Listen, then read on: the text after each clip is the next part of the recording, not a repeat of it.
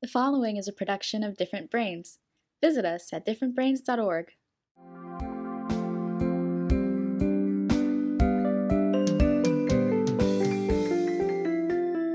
Hi, I'm Dr. Hackie Reitman. Welcome to another episode of Exploring Different Brains. And today we're lucky to have with us, all the way from Tufts University up in Massachusetts, there, where it might be getting a little bit cold, certainly colder than here is Florida. And uh, we have uh, the master of not only sexuality, not only autism, but all things in between Dr. Eileen Crehan. Eileen, welcome. Thank you so much for having me. I'm excited. Thank you so much for coming. You know, there is so much in intersection um, in the worlds of uh, autism and neurodiversity and sexuality. And then to add confusion nowadays, we have gender issues, sexuality, and the uh, a lot of the uh, old people like me don't even know the differences. So we're glad you're going to straighten us all out today. Great, let's do it. um, uh, first of all, why don't you introduce yourself properly to our audience? sure, yeah. Um, yeah, so I'm Eileen Crehan. I am a clinical psychologist by training. Um, I specialize in working with autistic adolescents and adults. Um, and so that was sort of how you know, in working with that age population, um, sort of led me into the world of sexuality. So, right now, um, I am an assistant professor up at Tufts University, where I run a research lab, and we focus on access to healthcare, um, and then specifically uh, understanding sort of gender, sexual um, orientation, and sexuality education like dissemination um, for that population. So, it's a fun, fun area of study. My favorite thing to talk about. Mm-hmm. Well, and it comes at a time when uh, things are changing. Things are changing rapidly. And I guess, as usual, the medical community might even be lagging behind the general population in learning about new trends and issues in the gender and sexuality areas. And then, of course, superimposed on that, we have the increased incidence in our autism population. Now, you came at it through autism 1st mm-hmm. and then seeing all of it, then got into it at this end. Yeah. Am I saying that correctly? Yeah, I think it's a fair assessment. Okay. Um, what is the biggest single thing you think that people don't get about what you do and what you specialize in? Yeah, that's a good question. I think historically people have thought of like they hear the term sex education um, and it's sort of seen as this frivolous thing um, and i think that i think that that attitude is diminishing hopefully um, but i also think that we're beginning to realize how untrue that is right over 99% of adults regardless of if they have autism or not have some sort of romantic or sexual relationship in their lifetime and there aren't a ton of experiences that really um, impact that high a percentage of people. And so when I talk about, I call it sexuality and relationship education because it's academia, so we make everything sound more difficult than it needs to be. Um, but because I really think that, you know, if we're like, okay, you're 16 and we've got 90 minutes and we're going to teach you sex ed and we're going to teach you about safety for your body and other people's bodies and consent and how to be in a romantic relationship and advocate for yourself. And then you're all set. That's such a silly model. Like we would never teach division like that, um, and more of us are going to use those those skills when we're when we're older. So I think that's the biggest. That it's like, oh, that's an extra thing. It's not an extra thing. The most important thing. and now, um, the autism community seems to have a high prevalence of such issues, although it's throughout mankind and all of humanity.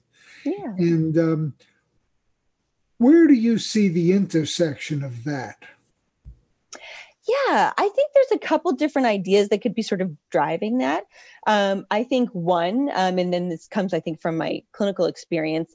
You've got folks who are like, why would I conform to these sort of like expectations around gender or sexual orientation? Like I know myself, so I'm just going to live my best life. So I think there's part of that. Um, I think that you know the the studies that have been done have been a lot of our really good information about autism and gender identity and sexual orientation has actually been done in other countries where they tend to be better about education and sort of discussion about identity. Um, so i'm always interested to hear or am interested to sort of study which is why, why i'm doing it like how and if that's different in the us because obviously we have different expectations and, and models around you know, sex education and how we talk about identity in schools and stuff. So now let's say we have parents in our audience here at Different Brains, and they have an adolescent Aspie or someone with autism, and they're noticing things are a little bit different. They don't quite know what to do. They're very uncomfortable. Mm-hmm. Their kids maybe are asking them questions. Their kids are maybe having some gender dysphoria. Mm-hmm. Um, what do they do? What do Yeah. these parents do? Yeah, I think there's a couple things. I think the first thing is to sort of differentiate a bit when we talk about gender dysphoria, like from the psychology world, right? We're looking at this diagnostic label that we're put on it, which can be very different from like gender exploration and play, which is typical across, you know, again, diagnostic lines. Um, and it's also pretty normative. Kids go through a phase of that anyway. I usually recommend start, you know, asking the kids what they know, right? They're like, oh, you know, if I, what would happen if I were a boy, right? Or um, I know, like, I run into the question before, you know, with a, a female presenting person where they've been like, well, you know, I really like math and trucks and I don't have a lot of girlfriends.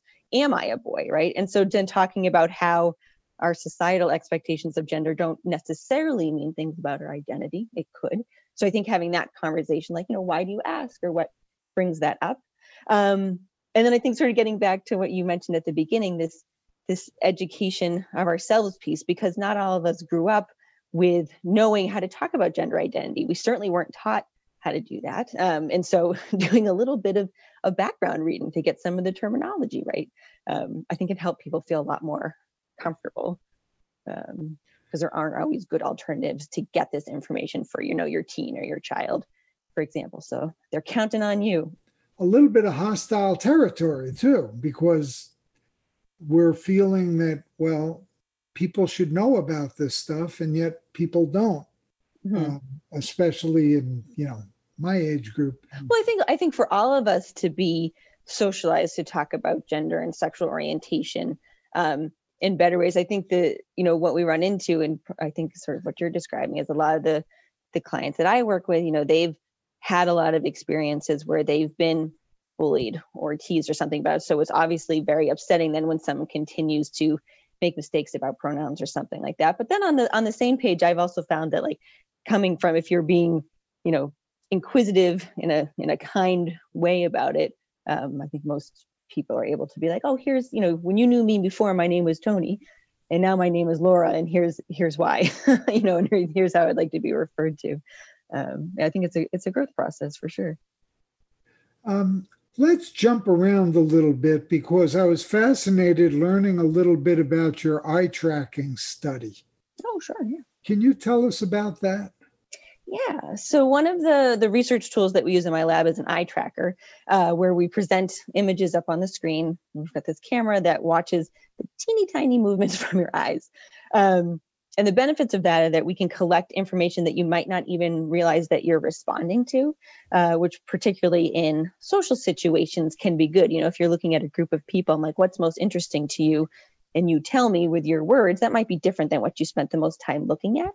Um, and so I used it to study how we notice other people, how we respond to other people. Um, and we're starting to, to we put in a couple of proposals recently to use it as a essentially like a sex education and um, relationship skill tool. So if you're looking at like a dating app, what's popping out to you? Does it make a difference if you, you know, have autism or don't have autism, or you have a really restricted interest in something or not? Um, so trying to capture that perceptual process um, based on like a lot of the work that I do is is questionnaire based. So just using a different method. Um, yeah, we're we've just started a research pillar here at Different Brains where our neurodistinct uh, trainees are putting out some questionnaires. Where our first papers are on uh, the effect the coronavirus has had on people with autism and and then also a separate one with ADHD. Um, which brings me to another uh, uh, another aspect that you know none of these things occur in isolation. Yeah. You know, and you you can't have autism without having some anxiety, some depression, and then of course ADHD spreads over everything, Mhm. and and so on. Um, one of the reasons we started differentbrains.org was to get the mental health, the neurodevelopmental, and the neurological all under one roof because it seems like everyone is in different silos. And it seems like your place over there at Tufts encompasses a lot of different disciplines. Could you expound upon that? Yeah, I think that's been a pretty lucky um, aspect of my department, actually. So it's very, um, I'm in a child study and human development department. Um, I come from, I was in clinical, I like, was a director of a clinic before this. So I was very heavily in the clinical world.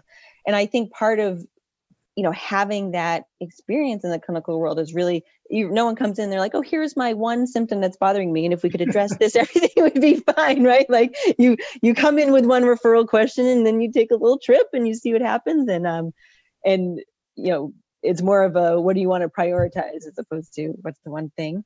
Um, and so I'm really interested in how, you know, things like, you know, something like executive functioning, right? That crosses across ADHD and, and autism if we're considering them sort of separate things. And so then how do we create supports that are helpful if you have difficulties with that, regardless of whether or not you have a diagnosis? And I think particularly with the adults that I would see, not all of them had a diagnosis. They, you know, never had access to it or they were super verbal. No one really noticed that they were having some challenges with some social communication, but they they're like, I'm struggling with this and I'm pretty sure this is what it is. Does it matter? Right. if we if you need executive functioning supports, should we do that anyway? Um, yeah, so that's been a nice um, aspect of, of building my lab. And the students I have in there are, who are working on these projects are really interested. Some of them have sort of neurodiverse profiles themselves. Some have siblings who are on the spectrum, um, and being able to bring their experiences and perspectives has added a really cool dimension to our studies. I think. Back in the 1950s, when I grew up, in 50s and 60s, you know, people didn't come out of the closet with being gay and so forth. And the, I would imagine uh, these things are very hard to be open about for many, many different reasons. Mm-hmm. Um, can you expound upon that a little bit from your perspective as a clinician doing research, running a clinic? Yeah. Uh, I think, I mean, in part, there's certainly like generational effects, right? So if you grew up in a time where maybe it wasn't safe to come out of the closet and then, you know, changing that partway through your life is going to be a big shift. I think knowing like how to talk about it when to come like when to come out that's a big moment for some you know some people it's not as big but for for most people like there's a, a moment where there's a okay who am i going to tell is it safe to tell this person how do i do that and that is so intertwined with so many social communication demands um, and you know taking the the perspective of someone else like how are they going to respond and things like that. So i think you know knowledge would be good. I think oftentimes and i still run into this when i give talks about gender identity and sexual orientation especially adults like you know this really describes something that i've been experiencing like this you know question about my gender and my you know sex and i didn't know there was a word for it. I didn't know this was a thing that um i could sort of explore a little bit and so i think like knowledge and awareness is a really big part of that as well um, which is important and i i don't know i don't know the exact facts and figures on this but you would obviously imagine folks who sort of feel on the inside some sort of either um, gender fluidity or you know a sexual orientation that maybe they think their parents aren't going to be expecting then that brings with it all sorts of you know potential anxiety and depression because you're worried about it right? You've got something that you want to express and you haven't or you can't um, and then so then it turns into this like mental health question when you're like okay what is is it really like anxiety and that's just happening on its own or is it that there's part of you that sort of wants to come out and express themselves and they can't? So i think the awareness knowledge and then generational and then all sorts like cultural pieces right so how acceptable it is to come out in your community that's true across diagnoses and it's tough no matter how you slice it. Um, what are you? Do you have any feelings about the uh, etiology of uh, uh, gender? Let's call this just call gender dysphoria or gender confusion. Um, do you have any feelings of about the uh, etiology of that? I mean, when I think about like gen- just gender identity, whether or not there's dysphoria with it, I don't know as much about the etiology part of it because I'm more on the how do we connect you with services side. Um, yeah, so I wouldn't have a ton to sort of add on on that. I mean, there's certainly a whole host of folks who study that piece. Um, I am really interested in how sort of identity is developed in autism. That's a study that we're launching in the next couple of months, actually, where you know we've been asking adults, you know, tell us about your gender identity and your sexual orientation, and like when do you think you started thinking about your gender identity? And we do have information about the essentially timeline for that in neurotypical populations, but is that the same in autism? Uh, and I think that would be a really important part to inform our sex education models, right? And in the US, we teach folks skills generally later than after they've already needed them, um, which is not a good pattern. Um, and so I think a, a general course correction on that would be good, but we don't really talk about gender identity and sexual orientation at all. So if we could figure out a little bit of a rough timeline, like when should we start having these conversations? That's a question I get a lot from parents. Like when should I introduce the idea of like different genders and different sexual orientations? Take us back with you, um, how you got into your present career and the educational path you took, just as an example for how it unfolded for you. Yeah. Um, so I'll do a shout out to my mom for this part. My plan was to be a music and a math major, and then she convinced me to take um, abnormal psychology. And then I fell in love with that. So anytime I would talk about work, she's like, "Remember when you didn't want to take psych?" I'm like, "All right." Um, so that's how that Others, started. others, you have I to do it. they know stuff. They do know stuff. um, so so that was how I got into psychology. And then I was working. Um, and a couple of research jobs after college, which were did not end up being related to autism at all. I was doing uh, primate research and then memory disorders and mice, and like it was a whole um, path. But I was learning a lot of research tools. Like I started, um, I was working on the when I was working with memory disorders, I started to work on eye tracking, and I was like, oh, this is something I think would be really interesting to use, you know, in a graduate program. Started my program, was working on a, an emotion regulation study with kids. Um, and with the inclusion criteria, we were looking for kiddos who had some amount of anxiety, some amount of um, sort of like withdrawn, unusual behaviors, um, a little bit of aggression. And so we ended up with a fair number of kids with autism, right? We weren't specifically recruiting for that, but they met the criteria. And it was just like a population that I fell in love with. There was something about, I think, like the logical and sort of literal way that a lot of the kids that I met with operated that just made sense to me. I feel like I can see how you're coming at this. Um, and so it was a group I really enjoyed working with. And then as you know, I was training more as a child psychologist and then realizing that these teens, like, you know, the services cliff was coming up, right? There was nothing that happened after that, like just everything disappeared. Um, and then so slowly my patient population got older and older. Um, and then because it's just really rare that like people who specialize in autistic adults, it's a pretty small number. Um, and so then it sort of snowballed, I think, in into itself. Um, yeah, and, and now I mean I do a lot of really like like talking with community groups and self advocacy groups and things like that. So I also think that's a good thing to look for in you know as you're building your career. Find those maybe you know academic conferences are certainly great for research and things like that, but find other ways to disseminate this information because people need it. Yeah, I'm thinking the uh, self advocacy is really probably the most underrated thing in all of these entities.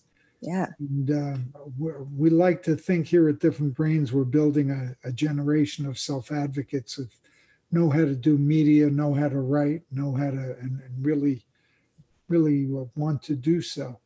Um, in your surveys you've been sending out so far, um, what's been the biggest finding? Yeah.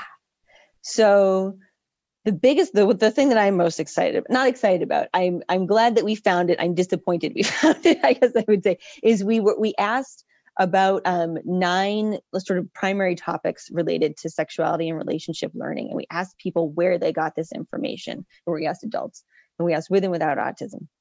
And we found that for all the topics about 50% of people said the internet okay? And then the um, consulting peers was another sort of the next big bucket, which makes sense. And then it was something like 2% of the time, providers, so like psychologists, medical providers, parents, mentors were um, consulted, which is just really depressingly low to me because we do know from studies with neurotypical adolescents that when you ask care providers, parents, mentors versus the internet, you're a little bit more likely to get, um, if not comprehensive information, like more supportive information, obviously, than Googling it. Uh, and it really hammered home for me, like that our that our gap is not that we need more sex ed or that people on the spectrum want to be in relationships. Hopefully, sort of accepted, especially for your audience right now. But that like we need to disseminate that in better ways.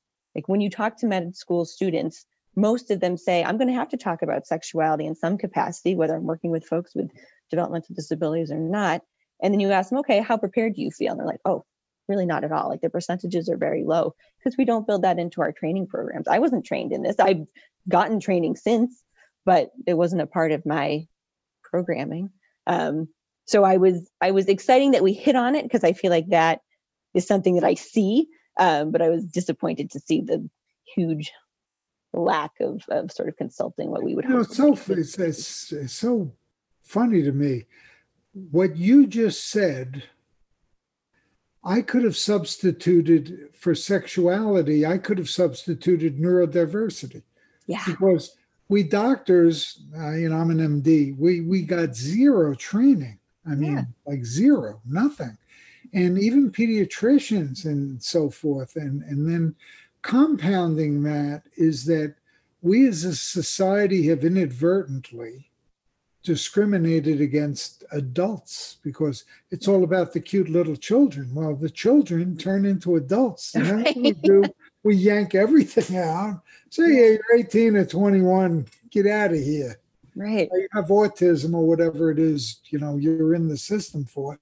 Now you're out of the system. You don't have any job preparation.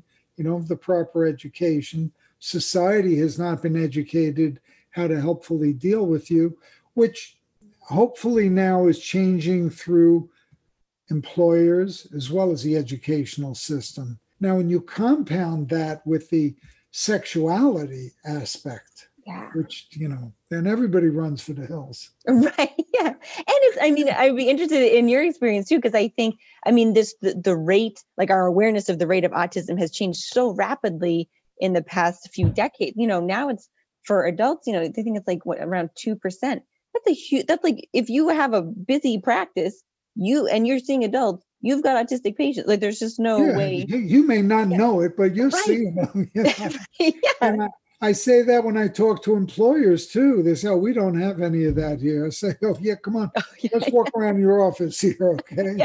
Yes, you do. Yeah, that guy's a neuro. We're at a hospital. That guy's a neurosurgeon. He might be on the spectrum. You know, yeah it's it's really it's it's been interesting from like um like a colleague side as well because i was in an autism center before and i'm now in a university and i have wonderful colleagues but i've definitely people like oh you study autism in adulthood. I'm like oh i've never met someone on the spectrum. And i'm like sure you have. No I, I, think yeah. one of the big big keys in education is uh, is going to be the self advocates doing the teaching. Yeah. Now, how what's the best way for our audience to learn more about you?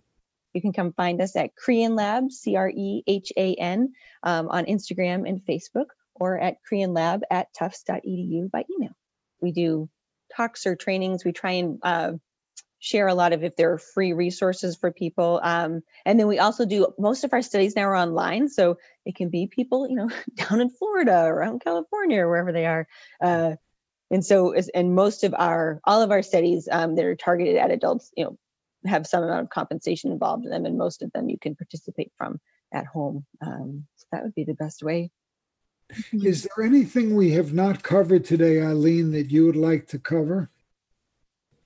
I think we hit the big topics. I mean, I think I think the one message that I like people just to think about is I think for a long time we really, especially in the you know medical and psychology worlds, we thought about like with gender identity, then there's there's problem and there's strife and it's it's this negative thing. Um, and it's really like the the goal is to have people live their but like fulfilled, happiest lives. And it doesn't just because it was a challenge and not really studied appropriately in previous decades. I don't think that's the space we're in anymore. So I think it's more of a a positive, optimistic space if we can get that education um, in place. Well, Dr. Eileen Crehan of Crehan Labs up there in Tufts University, thank you so much for being with us here today. Thanks for having me, Hackie. Appreciate it.